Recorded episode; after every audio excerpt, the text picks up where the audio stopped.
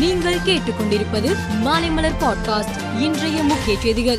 வளர்ச்சியில் தமிழகம் முதலிடம் பிடித்தது. அனைத்து அமைச்சர்களின் கூட்டு முயற்சிக்கு கிடைத்த வெற்றி என்று முதலமைச்சர் மு க ஸ்டாலின் தெரிவித்துள்ளார். எங்கே என்ன தப்பு நடக்கும் என்று பலர் காத்துக் கொண்டிருக்கிறார்கள் என்றும் அவர் குறிப்பிட்டுள்ளார். அம்மா மக்கள் முன்னேற்ற கழக பொதுக்குழு கூட்டம் வரும் இருபத்தி எட்டாம் தேதி நடைபெறும் என்று அக்கட்சியின் பொதுச் செயலாளர் டி டிவி தினகரன் தெரிவித்துள்ளார். சென்னை ராயப்பேட்டை தலைமை கழக அலுவலகத்தில் இருபத்தி எட்டாம் தேதி காலை ஒன்பது மணிக்கு இந்த கூட்டம் தொடங்கும் என்றும் அவர் குறிப்பிட்டுள்ளார். காங்கிரஸ் முன்னாள் தலைவர் ராகுல் காந்தி மேற்கொள்ளும் பாதயாத்திரை தற்போது ராஜஸ்தானில் நடந்து வருகிறது.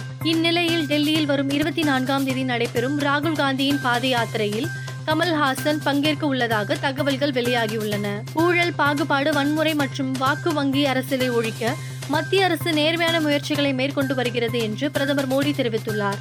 அனைத்து பகுதிகளையும் உள்ளடக்கிய வளர்ச்சியை கொண்டு வருவதுமே அரசின் இறுதி இலக்கு என்றும் அவர் குறிப்பிட்டுள்ளார். இந்திய பெருங்கடல் பகுதியில் உருவாகியுள்ள காற்றழுத்த தாழ்வு பகுதி தமிழக கடலோர பகுதி நோக்கி நகரக்கூடும் என்பதால் தமிழகத்தில் மழை பெய்யக்கூடும் என்று வானிலை ஆய்வு மையம் தெரிவித்துள்ளது.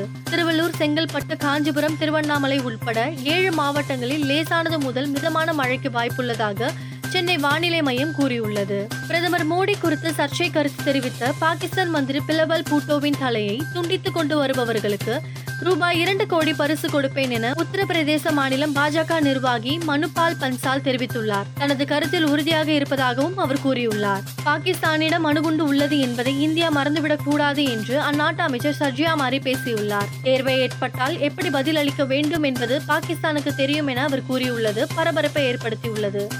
வங்காளதேசம் அணிக்கு எதிரான முதல் டெஸ்ட் கிரிக்கெட் போட்டியில் இந்திய அணி நூற்றி எண்பத்தி எட்டு ரன்கள் வித்தியாசத்தில் வெற்றி பெற்றுள்ளது. கடைசி நாளான இன்று ஆட்டம் தொடங்கிய ஒரு மணி நேரத்தில் வங்காளதேசத்தை வீழ்த்திய இந்தியா வெற்றியை பதிவு செய்தது. மேலும் செய்திகளுக்கு மாலைமலர் பாட்காஸ்டை பாருங்கள்.